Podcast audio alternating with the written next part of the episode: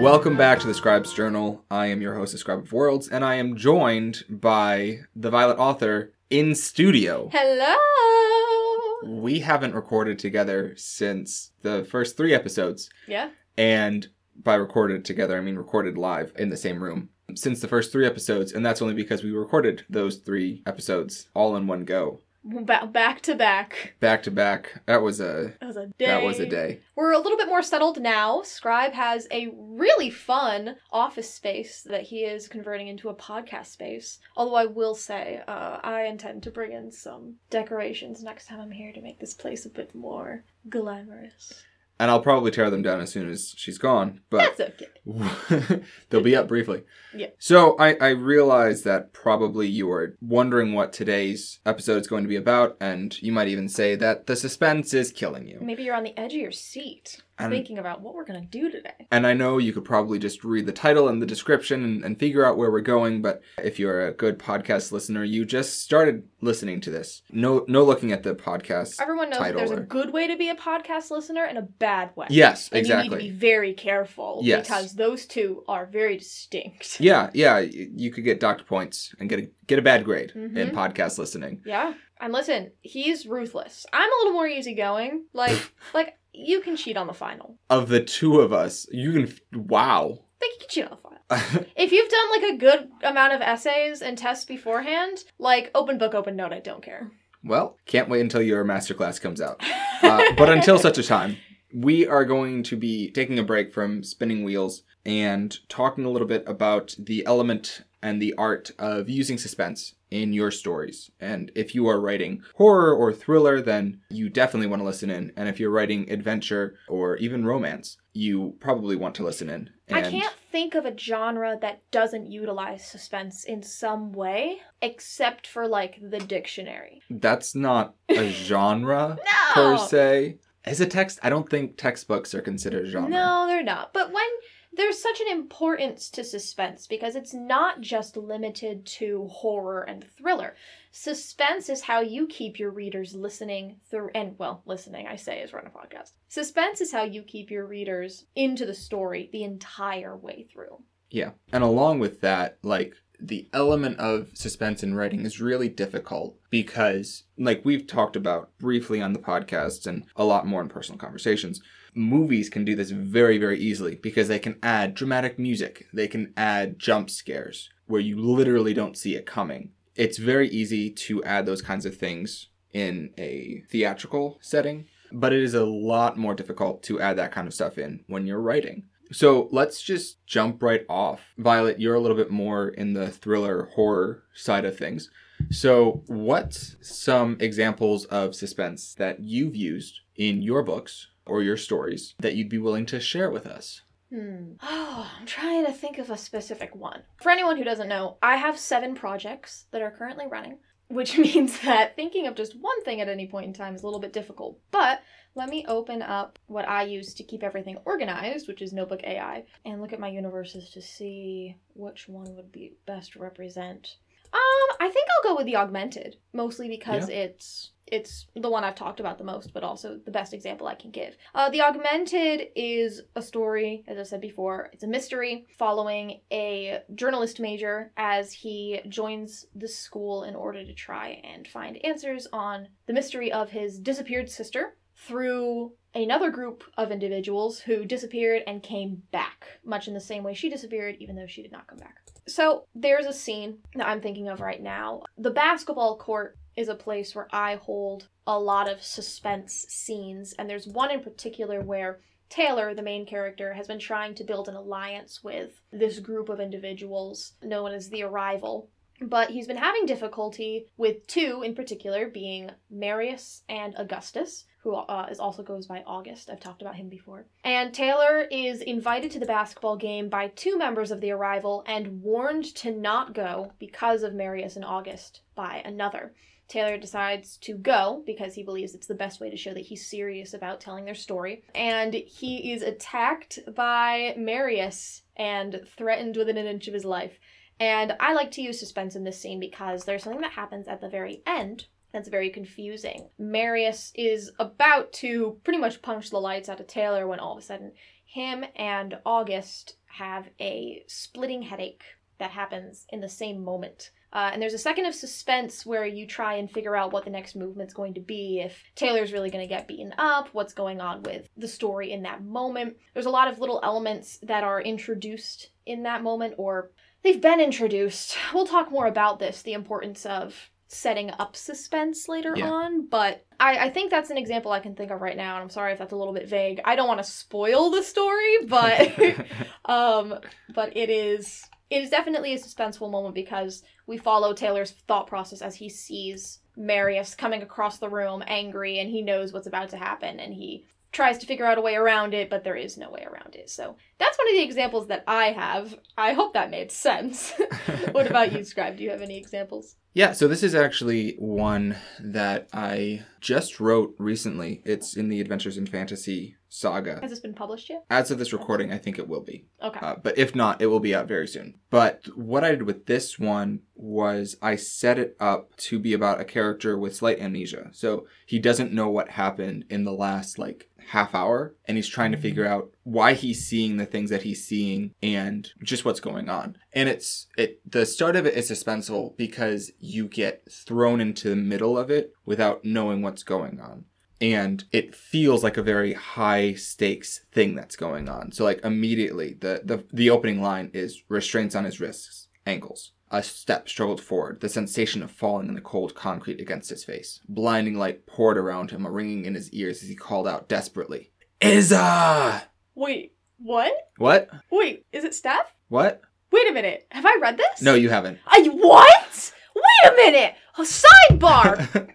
Wait, what happened? This happens before the Wandering Isle arc. Everyone comes out okay. Is it just an Izza and Steph? Yes. Okay, so it's Yes. just a Jeopardy sequence. Yes. Why haven't I read this yet? Because I haven't gone back and edited it yet. Oh well, that makes sense. Yes. I usually get Scribe's second draft after Yes. he's gone through, unless it's like a look what I wrote last night. kind of thing. But what? Oh my gosh, what? I'm I look I'm looking forward to this so much right now. This and I'll I'll I'll probably keep going back to this one a couple times, but immediately, so there there there's my reaction. Well, if you oh, know yeah, these that's- characters, if you know these characters and know the the relationship that these two have, you know why someone calling out that name is so suspenseful because like the Violet author just showed, you don't know what's going on. You don't know if this is like is it hurt, is it is dead, is it is missing, or is it right there and Steph is hurt, missing, or dead. Or is Steph just trying to find his comfort person? I mm. ship Steza. I ship Steza so much. Steza? Oh, yes. Oh, gosh. I've never heard that Steza, before. it's their ship name. I, I, I understand the concept of ship Yes. names. I understand that it's their ship name. You've been you've been around me for too long to not understand the concept. of Oh, I knew name. about ship names before you. Okay, that makes Trust sense. me. Yeah, that's just the first time I've ever heard anyone say it. So Steza. Steza. Gosh. Point being, um, so that's that's why it's suspenseful because immediately you're thrown into a situation that you have no idea what's going on, and even in the opening paragraphs, you have you have no clue what's happening, and the situation does end up getting resolved by the end. I would hope so. but the the whole thing is written in kind of that like the blurriness of trying to wake up and process a situation that you're you're not really fully sure you comprehend. And you get to do that through Steph's eyes, which is really great. When you write a story that like we like we did with genre smashers last mm-hmm. week. We wrote a story and we got to introduce our world through one of the characters' eyes, Janelle. oh yeah, thank you. Scribe just saw the vague confusion in my eyes as I searched the archives for what we did last week. So we we created a world and then created a main character who was new to that world and we got to kind of if if we ever went back to write it, we would be able to lay out that world and explore that world through this character's eyes. And that makes for very easy world building because it, it's an easy way for readers who don't know anything about our world either to process the information and find stuff out about our world without us just lore dumping. And we talk about lore in another episodes. We're talking about suspense today. So the same sort of thing. When you have an element of suspense that is being grappled with by a character, and you can dive into what that suspense feels like, what it looks like, the toll it takes on the character, it grips the reader all the more, I Mhm. think. Because at the end of the day, it's relatable. Yes. I talked a little bit about relatability in our last episode, but it is so important to have something that a reader can connect to. Last time we talked about how important it is for a reader to be able to connect to the main character's point of view in order for them to want to follow the story. But this time, with suspense, you don't want to drop your readers into a world that they can't connect to in some way. Mhm. And so, with Scribe's example here, he used a name that I was familiar with and that I had a connection to. So, the second that I heard this beloved character's name being screamed in a suspenseful manner, I was drawn in because, oh my gosh, what's happening? Another example you can use is that something that you'll see often in media is that they will use animals because people have a very deep connection to, specifically dogs. There's a lot of times where you'll see an opening sequence or first few episodes where people will use, or the or in an opening of a movie. If we could take John Wick yeah, as an that's exactly example, what I was thinking. Yep. people love dogs and so the even though they don't know the world that we're in and they don't know the characters they know that this person has a beloved animal that they love dearly they put that animal in jeopardy and suddenly the audience is connected to the story i can't tell you the amount of times that i've watched a tv show just because of a side character that only shows up once every couple of episodes and i'm completely fine with that i will be like that's what keeps me going until i am connected to another element. So, one of the great ways that you can build an element of suspense is connecting your audience to a familiar element. Yeah. So, what are some functional tools? Like, what's what's a way that a, a author that you like or a story that you've written? What are some things we talked about animals, we talked about people, but what are some things that people relate to? People relate to grief and Hmm. loss. People relate to achievement, be it somebody graduating from college or getting that job that they've always wanted. People relate to family and the element of it. I mean, chosen and found family is one of the biggest writing tropes out there that is beloved by many, By many most readers. people, yeah. Most people. It doesn't just have to be a person, a place, or a thing, it can be a concept. A relationship between someone and a grandmother figure, or a mother or father figure, or a sibling. All of these can definitely be used to connect people in And- some way. And to build off of that, the way you build suspense off of that is you give something for someone to connect to and then put that thing in jeopardy. Ha ha! Never safer than when we're in jeopardy. Never, yes. It's as long as we're in jeopardy, we are safe, but close enough. You, but you take that thing, like you take the animal and you put it in danger. And now everyone's like, oh, what's going to happen to the animal? Right. You take the relationship and you put it in jeopardy. Like, oh, are the mother and grandmother going to be all right after this Mhm. event? Right. A romantic relationship. Yeah, You, and- you and- use the miscommunication trope and tick off the violet author because it's such a horrible trope! Don't use it! But but you can also suspense doesn't always have to be how do I want to put this? Like so romantic suspense can sometimes be very good. Like the suspense of are they going to kiss in this moment? Like that's that's not necessarily a if they don't kiss, that's not necessarily a bad thing. It doesn't mean that the relationship is over. But that that element of suspense. Are they gonna ask the girl out or are they going to walk away? It doesn't have to be that the relationship itself is going to fall apart. The the will they won't they of romance doesn't always have to be a miscommunication like, oh, the world's ending and there's no way that we're going to work out. So suspense is kind of like a rope and you are drawing your reader along inch by inch, kind of like on the edge of this rope, like on the edge of their seat, like what's going to happen next? Oh, this happened, like that happened. And hopefully it leads to a beautiful resolution. The the couple kisses, the relationship is saved, the dog is avenged. Aw. All of those kinds of things. I have nothing to add. I That's it's fun. I I'm not a huge romance person because I've yet to find a romance novel that does not fully rely on the miscommunication trope for some element of its plot. Feel free to comment and prove me wrong. I will read your uh, recommendations if you tell me that th- that book a book does not rely on that. That is romance. I will read it. I'd love to be proved wrong, but romance is not my genre. So, what are some ways that you can write suspense and make suspense draw you in? I know you had a you had an idea coming into this.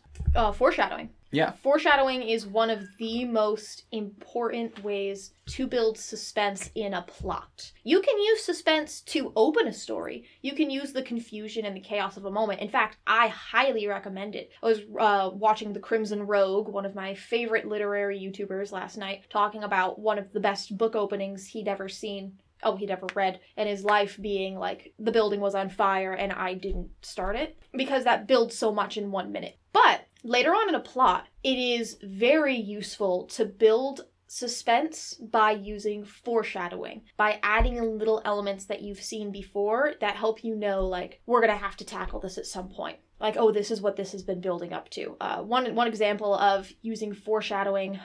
I just realized that you were moving me towards room. Yeah. And I just processed that. I still want to talk about that. I'll finish foreshadowing. I don't have an example for foreshadowing. I paused because I was gonna go into a room and then I had like no way to segue. I was like desperate for a segue. So Um, yeah, foreshadow- foreshadowing is really good, and I think there's the problem with foreshadowing is it's very difficult to do it gently. A lot of a lot of especially new authors will do a lot of like forced foreshadowing, mhm. where let's say there's a, a character trait in another character that is kind of causing problems, but you're not really sure. A forced foreshadow would be your main character being like, I could see that this person was acting up, and I knew that we would have to take care of that at some point. Like we would have to address that issue at some point. And then when that character trait ends up going crazy and that character ends up becoming like a minor villain or whatever, that was foreshadowed, yes, but it was also forced foreshadowed Mhm. you want to be careful about that. In some cases, it works. Like if your main character is exceptionally perceptive and is in a situation where they would notice something like that. like a social worker. You, people should write more social workers. We're very perceptive. Exactly. If yeah, if they're if they're a social worker and someone on their team, for example, is be, is uh, is doing some kind of behavior that they're like, we are in the middle of a situation, we can't address that right now. We don't have time to, To unpack, unpack all, all of of that, that. right now. But you know, in that situation, it's not so much forced foreshadowing because it fits your character. But when it's your typical plucky teenage hero who's just like, "Oh my gosh, they're acting kind of weird. I guess we'll deal with that later," and then later, like, "Oops, we didn't deal with it." yeah. Or even worse, when an author straight up points out their foreshadowing, like, little did they know this would be the last time they saw their mother alive. it's like, why would you ruin that? Why would you do that? on on one hand though that that is a way that you can take it it is not necessarily the best way No. it can fit your style like if you're writing more of a humorous or like True. a, a humorous or slap in the face kind of suspense Oh, like the like the um unfortunate series of unfortunate series events of unfortunate events. Yes. The narrator in that is hysterically morbid. It is one of my favorite book series. I highly recommend it if you have the same sense of humor that I do. But i did not that- enjoy it as much just to just to be clear that's but completely okay.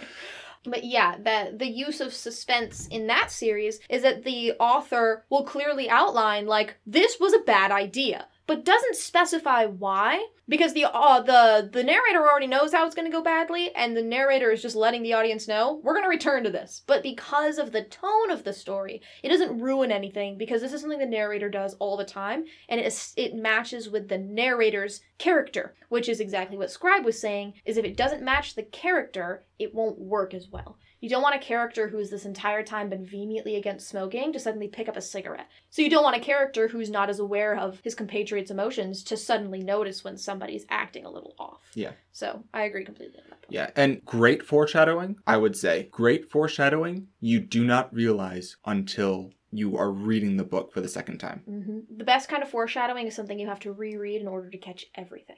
Yes. And leaving enough clues that a perceptive reader might see something coming is good foreshadowing. Mhm. But leaving enough clues that most people will only see it on a reread is excellent foreshadowing. Like, that's the Yeah. point of foreshadowing. It is not to tell you what is going to happen, it is to leave hints and then rip the rug out from underneath Mhm. your reader's feet. That's not to say that you should lie. Never lie to your readers. Never, like, purposefully try and divert attention away because you feel like you've made something too obvious. Go back and make it less obvious. But if you, like, straight up lie and be like, but I knew that this person had died years ago because I watched them die. And then all of a sudden, like, they're back and there was never any possible lead up to, like, questions about how they died, questions about anything like that. Because even in Harry, well, I hate to doing it again. Here we go. Even in flipping Harry Potter, we have a pretty good use of foreshadowing for the reveal of Peter Pettigrew because of the way that he died. No one actually saw him die, they just saw the evidence afterwards. Screw you, J.K. Rowling. I hate having to use your books as examples. Take the burden from me, I beg of you. Yeah, so A plot twist with absolutely zero lead up can be shocking, can be like a jump scare, and that can be a good thing, but it also has to make sense. And if people go back through and reread and say, there's no possible way for this to happen, that's not foreshadowing. That's, you know, that's not suspense. That's just a plot twist. And that's more horror jump scare type stuff. Right. Also, while we're on the topic of things to avoid while writing suspense, the use of this of the two words and suddenly is lazy writing. If you're reading something and your build up into something is da da da da da, and then suddenly this thing stepped out from around the corner, like it just doesn't. There's so many other creative ways that you can build up to something surprising your characters. Now, I'm going to take a little bit of disagreements with that. Oh, okay, go for it. Only only because do I think it's it's a easy solution? Yes. But it's also an easy solution in the same way that the word said is an easy solution. Mm, But I'm against the word said as well. You're allowed to be against it. That's true. But the word said blends into the background very easily. And so does and suddenly. Now, I'm not saying use it for everything. Same with said. If you use the word said for everything, your readers are going to become bored or they're just going to kind of glaze over it, which whatever. If you use the word and suddenly, Right. I think there's times for it. And if you are just like writing your first draft, use and suddenly and move on. Yeah. Because Don't you can come stuck back on to something, yeah, that you can come back to to fix later. Yeah, Don't you can- interrupt the flow. you can you can fill things out and and talk about how something came out. Um The amount of times that Scribe has read a draft and seen in all caps something insert description Yeah. here just because I didn't want to stop and figure it out, it's very often. Yeah.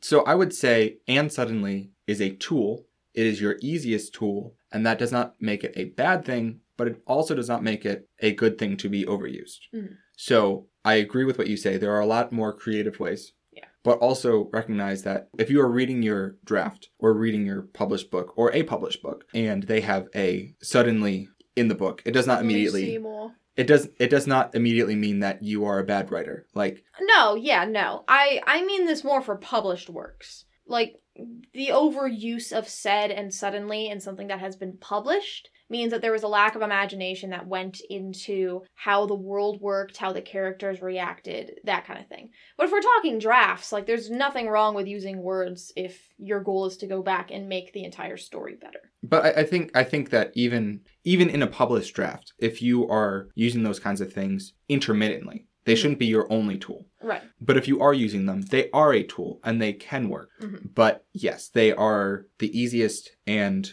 we have seen so many of them that we would like to see less. Yes, truly, truly. To So I want to jump back to the narrator Yes. side of things because you mentioned a narrator's voice can influence how a book is suspenseful or not. Mhm. And you had a really cool example about that. And let me read a little bit of it, but I would like you to to talk about that a little bit. Yes, one of my favorite uses of suspense that I've read recently is in the book The Room. Is it The Room or Room? I think it's just room. I think it's just Room. This is a fascinating story that I'm going to actually look up the author because I can't remember. So, Room is a novel written by Emma Donoghue, and it is a fascinating story of a woman who has been abducted when she was a child. She gets pregnant from her abductor, and she has a child in captivity. This kid's name is Jack, and the book is through Jack's eyes. Jack is five years old, and he has been raised in the same room with the same objects his entire life. So, Jack is what I'd like to consider an unreliable narrator.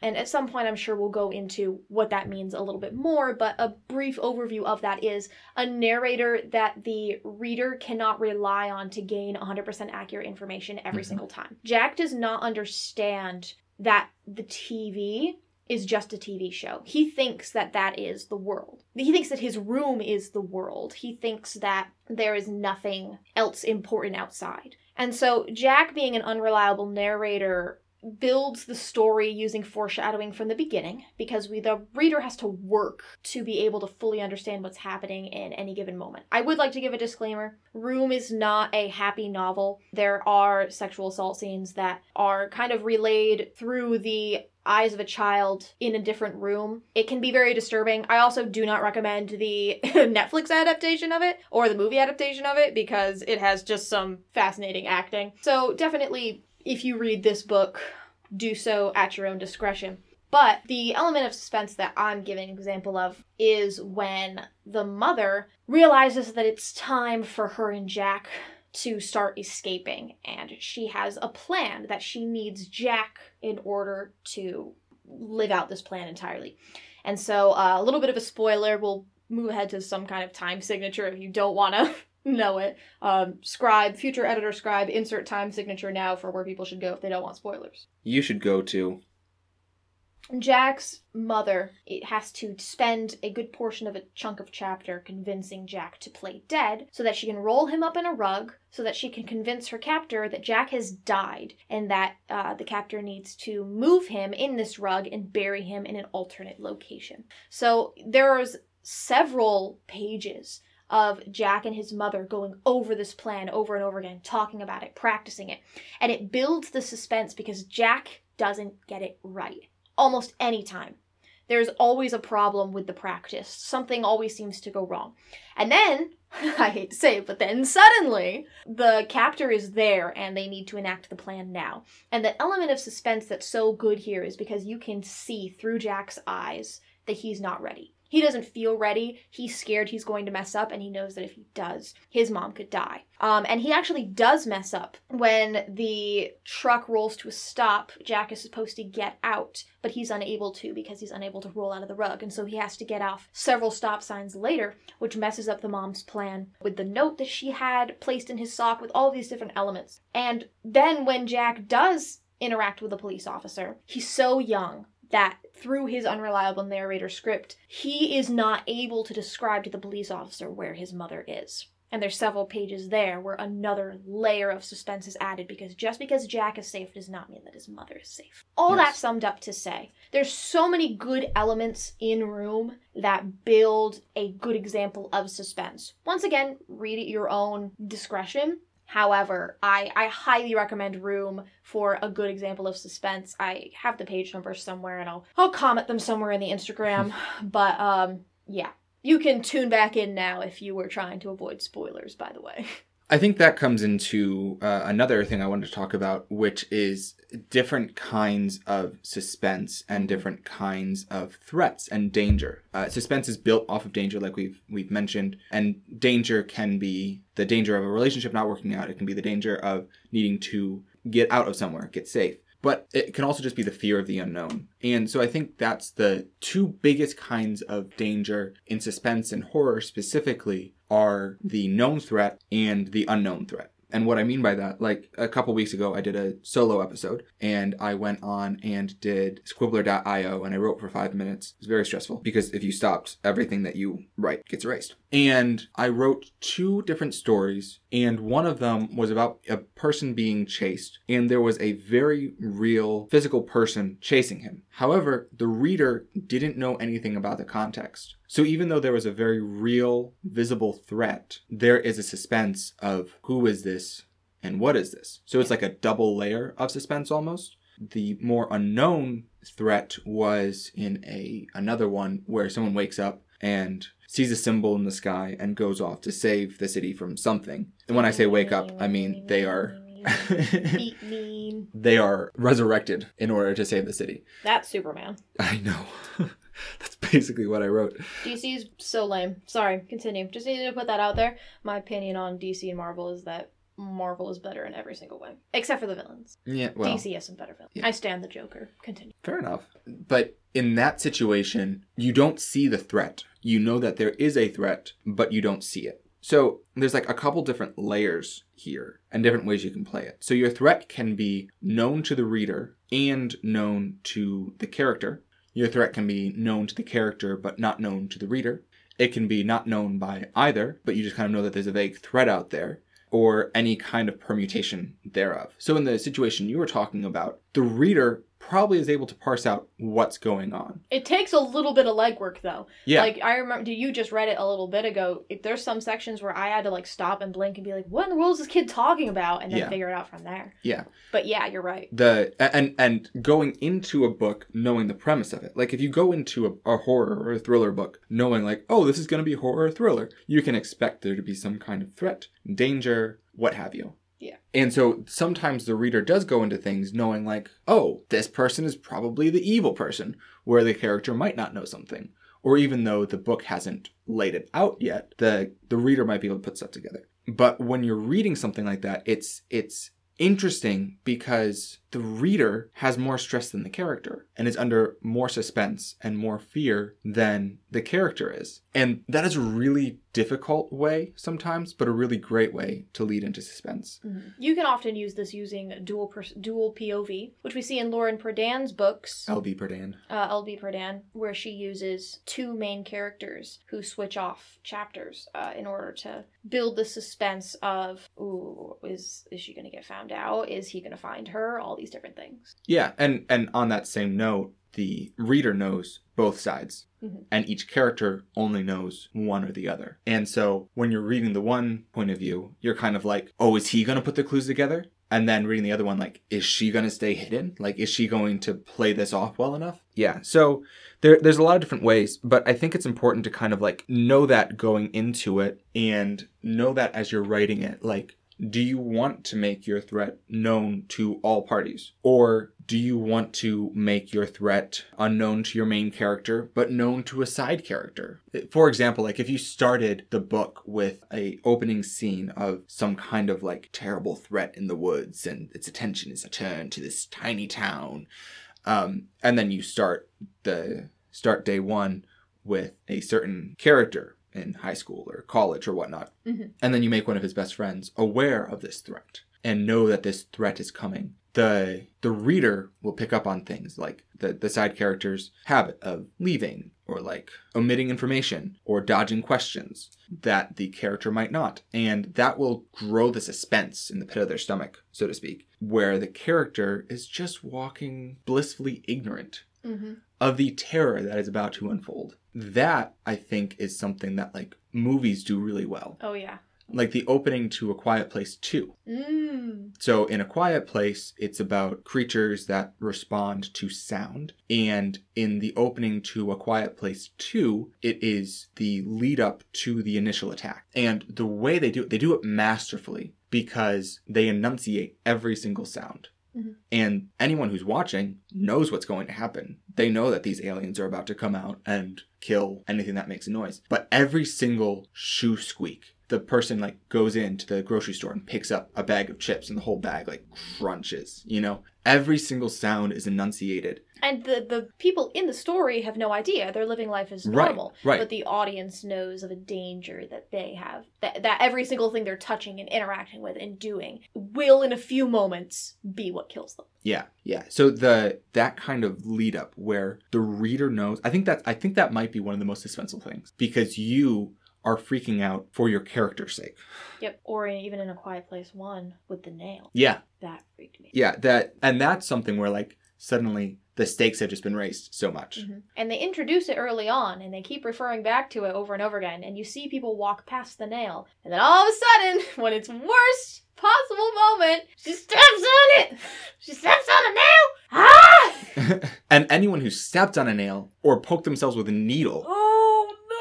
knows what that feels like. I feel so bad. And knowing you have to withhold that scream, like you said, that's something you can relate to. And uh-huh. knowing like mm-hmm. how how do I process something like that without being able to scream? right All of that wild tangent. tangent to say there's different kinds of suspense that you can build, different kinds of dangers that you can have. And knowing what kind of one you're walking into, like what kind of threat, whether it be known or unknown, you want to write as you start your story can be really useful in helping set up your foreshadowing. Because if you want it to be known, you probably want to introduce it early on and just come out and say, yeah, there's a monster in the woods. But if you want to build up to some big reveal of like, oh, there's a monster in the woods, then you probably want to lead up very quietly to that. Maybe some remains of an animal, or a few paw prints, or strange stuff snuffling sounds at night. But having a giant monster walk directly past your characters will not build foreshadowing, it will reveal your creature. Yeah. So, there's a difference. I think for this last part, we should talk a little bit about plot twists. In other words, those and suddenly moments. Um, And how do you draw something like that out? Like, first of all, what's some other tools other than and suddenly that you could use to indicate a shocking moment is about to happen? Oh, I'm trying to think of an example of a plot twist that I use. So, first of all, like in a functional sense, if you're writing something and you're like, I don't know how to write this without writing it suddenly, build your scene. You know, what what does your scene look like? I remember I was playing Dungeons and Dragons one time and they stepped into this zone which had been like destroyed by some kind of magic and there was like lightning crackling and there was mist everywhere and building that scene let the characters feel instead of saying like uh, yeah so there's a giant spider to your right you can say something like lit by the crackling glow of energy a giant eight-legged beast rose over the mound to the side. And suddenly you know between the two i think one is more suspenseful than the other. Mm-hmm. i hope it's not the first but setting it up showing your setting allows you to say like from around the corner something sprung. A directional thing you can also just let it happen. One of the things I did with my uh, Twisted Memory story that I, I mentioned earlier with Steph and Izza is events just happen. Like he's trying to get out and something attacks him and he doesn't know what. There's no suddenly. It's just he's in the moment and is now fighting and engaged in battle. There's no preamble. It just happens. So I would say instead of on a functional sense, instead of saying and suddenly, use your scene, use the world that you've created, and to just let it happen and then let them process what happened post the fact. Mhm. The other way you can do it is if you're doing more than one point of view, you can have another character kind of take over and watch the scene as it as it unfolds. But yeah, in the terms of plot twists, when you're leading up to a plot twist, again, foreshadow. Uh, and that can take some time building that foreshadow, and it can take a little bit of effort and like redoing and re editing, and be okay with that. Like, you can make some really clear and obvious foreshadowing in your first draft. Let it be super clear and obvious. Like, I want to foreshadow something here. But when you come back to it, make it less obvious. Uh, and then when you come back to it again, Mhm. make it even less obvious. Yeah, it's important to start out being able to identify what elements in the are good are going to be used for the foreshadowing. Mhm. Like if you're if you have a main character who's secretly a villain or something, and you're using maybe he carries a pocket watch with him, it would be very easy to be like, oh, and then they find a pocket watch at the scene of the crime, and they kind of like cast a, like a askance gaze at their friend who always keeps a pocket watch around. At least when you've written that scene, at least if it's obvious, you have identified the fact that the pocket watch is now going to be something that you can look back on. For the a a really a, a a fantastic book with an incredible plot twist that I didn't see coming the first time that I read it, but has since allowed me to see similar twists in other books. Uh, is the book Three by Ted Dekker? Oh my gosh, a Ted Dekker book. It's been a while since I've heard of him. Yeah, Ted Dekker is a more horror thriller typewriter, and the big twist at the end is that the main character has dissociative identity disorder or multiple personality disorder. I think is what it was called at the time that it was written. And all most of the interactions that the character has had throughout the book are with himself. And I remember reading that for the first time and having never seen it done in literature before, like kind of being thrown off and like, wow, that's such a crazy twist. Like, but there were little things all along throughout the story that were hints, Mhm. just dropped out. What's interesting though is these kinds of clues have been dropped, and the story follows the main character and a detective who's trying to figure out what's going on. And so you, as the reader, are brought along with this detective character to kind of see the clues, and it's up to you and the detective to put them together. And as I recall, the detective didn't put them together. I don't know if any readers did. But yeah, so that's kind of the that's the the foreshadow to the twist. And I think I think what I loved about that one was the monster was himself, which is such a brutal realization of like, oh, there was no other villain here. It's just my mind, which is terrifying That is really scary. to think about. and uh, I, I think that's the other that's the other really great thing when you set up a book to be like a uh, a psychological or a supernatural thriller like there's a monster out in the woods and Bigfoot is taking people Bigfoot doesn't take people just to be clear Bigfoot is a wonderful I almost said human being Bigfoot is a wonderful being A cryptid. a lovely cryptid. Yeah, he he protects the forest woodlands. He doesn't take people unless they probably should be taken. You just have to trust his process. But you know, there's some monster out in the woods and it's like taking people, and then all of a sudden you realize it's not the monsters. It's actually this weird little sect. Mhm. Or this kid who everyone thought was great. Like, that is just so much more chilling. The Village. Yes. We watched that. Yes, we did. That was so good. Threw me for a whole loop. Interesting, I saw that one coming too. Yeah. I, I had a feeling there was something up with the monsters, but I thought that it was like a curse. Yeah. But it was really good. But no, that's not the example I was thinking of. I have another example of a great use of both suspense, foreshadowing, and a plot twist at the end, and that is the movie The Sixth Sense. Hmm. This movie is my mother's favorite of all time. Really? Yes. It is the it is A, the only thriller that she's watched that she's fully enjoyed, and B, her favorite movie ever, and she will swear by it. Sixth Sense is a movie about a child psychologist who has a patient who claims that, well, he has like a secret ability. If you've ever heard the uh, quote, someone going, I see dead people, that's where this that's where it's Yeah. from. It's from the movie Sixth Sense. Have you seen Sixth Sense? I have not. It is fascinating. I am not going to spoil it. I simply recommend that you go and watch the movie with like zero expectations. It is does a great job of setting something up and you knowing something the entire time and then at the very end something just clicking.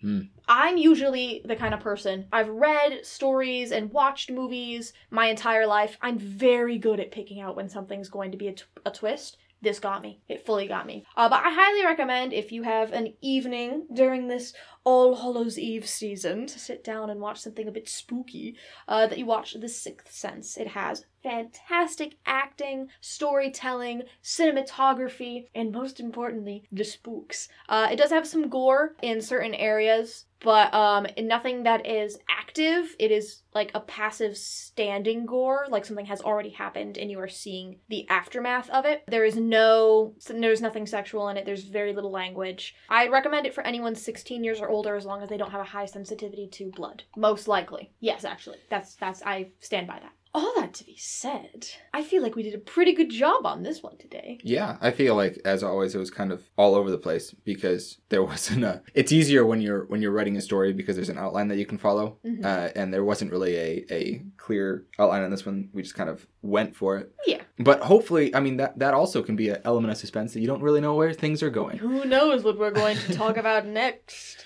Um, So the elements of suspense opening, you want to have a strong opening that's going to make people gasp and say, "Who now? What now?" Huh? You want to have uh, foreshadowing throughout your book. In horror and thriller, things can be a little bit more gruesome of foreshadowing, like handprints on the walls.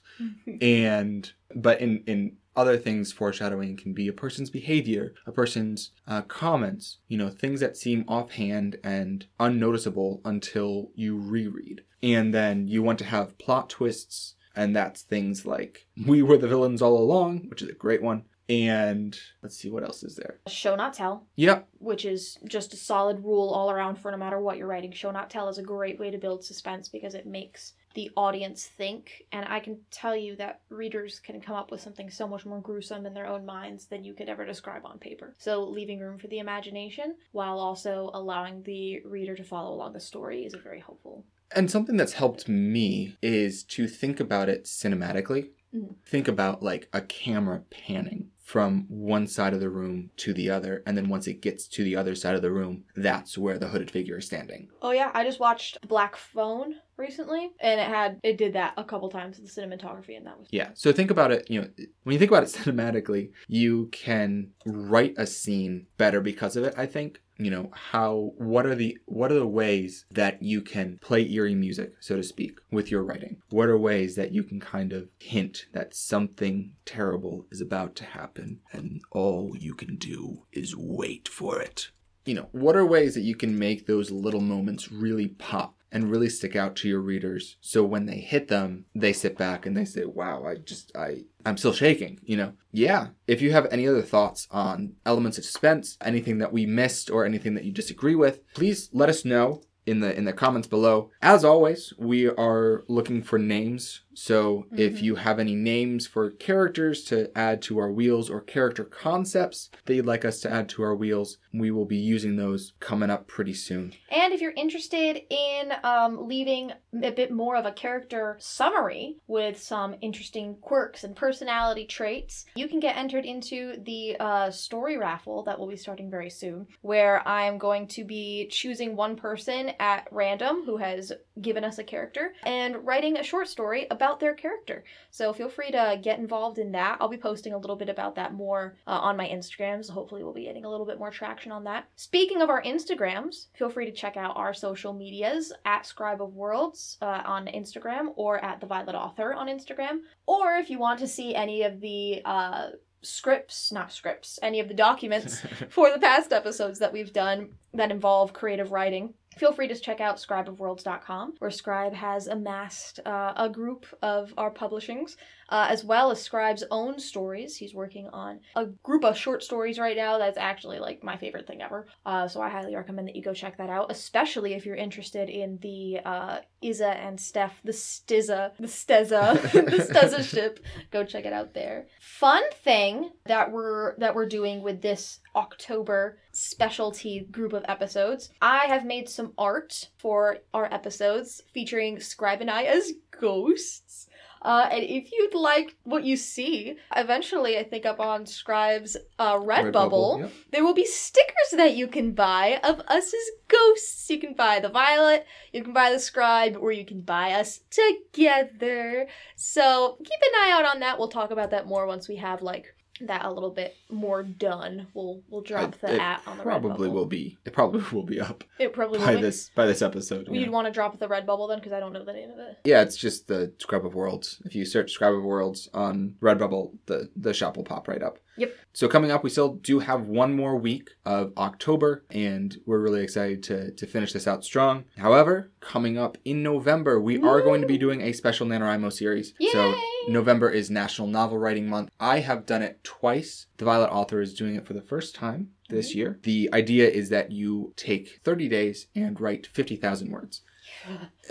The concept of that is terrifying to me. It it is. You there's also twists where you can edit, you can Finalize. you can finalize, you can there, there's a lot of different ways that you can it, it'll work with you and wherever you are in the writing process. Yes. But we are going to be hosting a, a series of authors and writers who have participated or are participating in NaNoWriMo this year. And we're really excited about it. Uh, they're some of our closest writing friends and acquaintances. And it's gonna it's gonna be a great time. So if you are prepping for NaNoWriMo and want to get some encouragement, some insight, uh, come along for for that crazy ride. Mhm. And uh, yeah, Episodes will be shorter that month instead of our usual 45 minute due to the fact that we will be writing.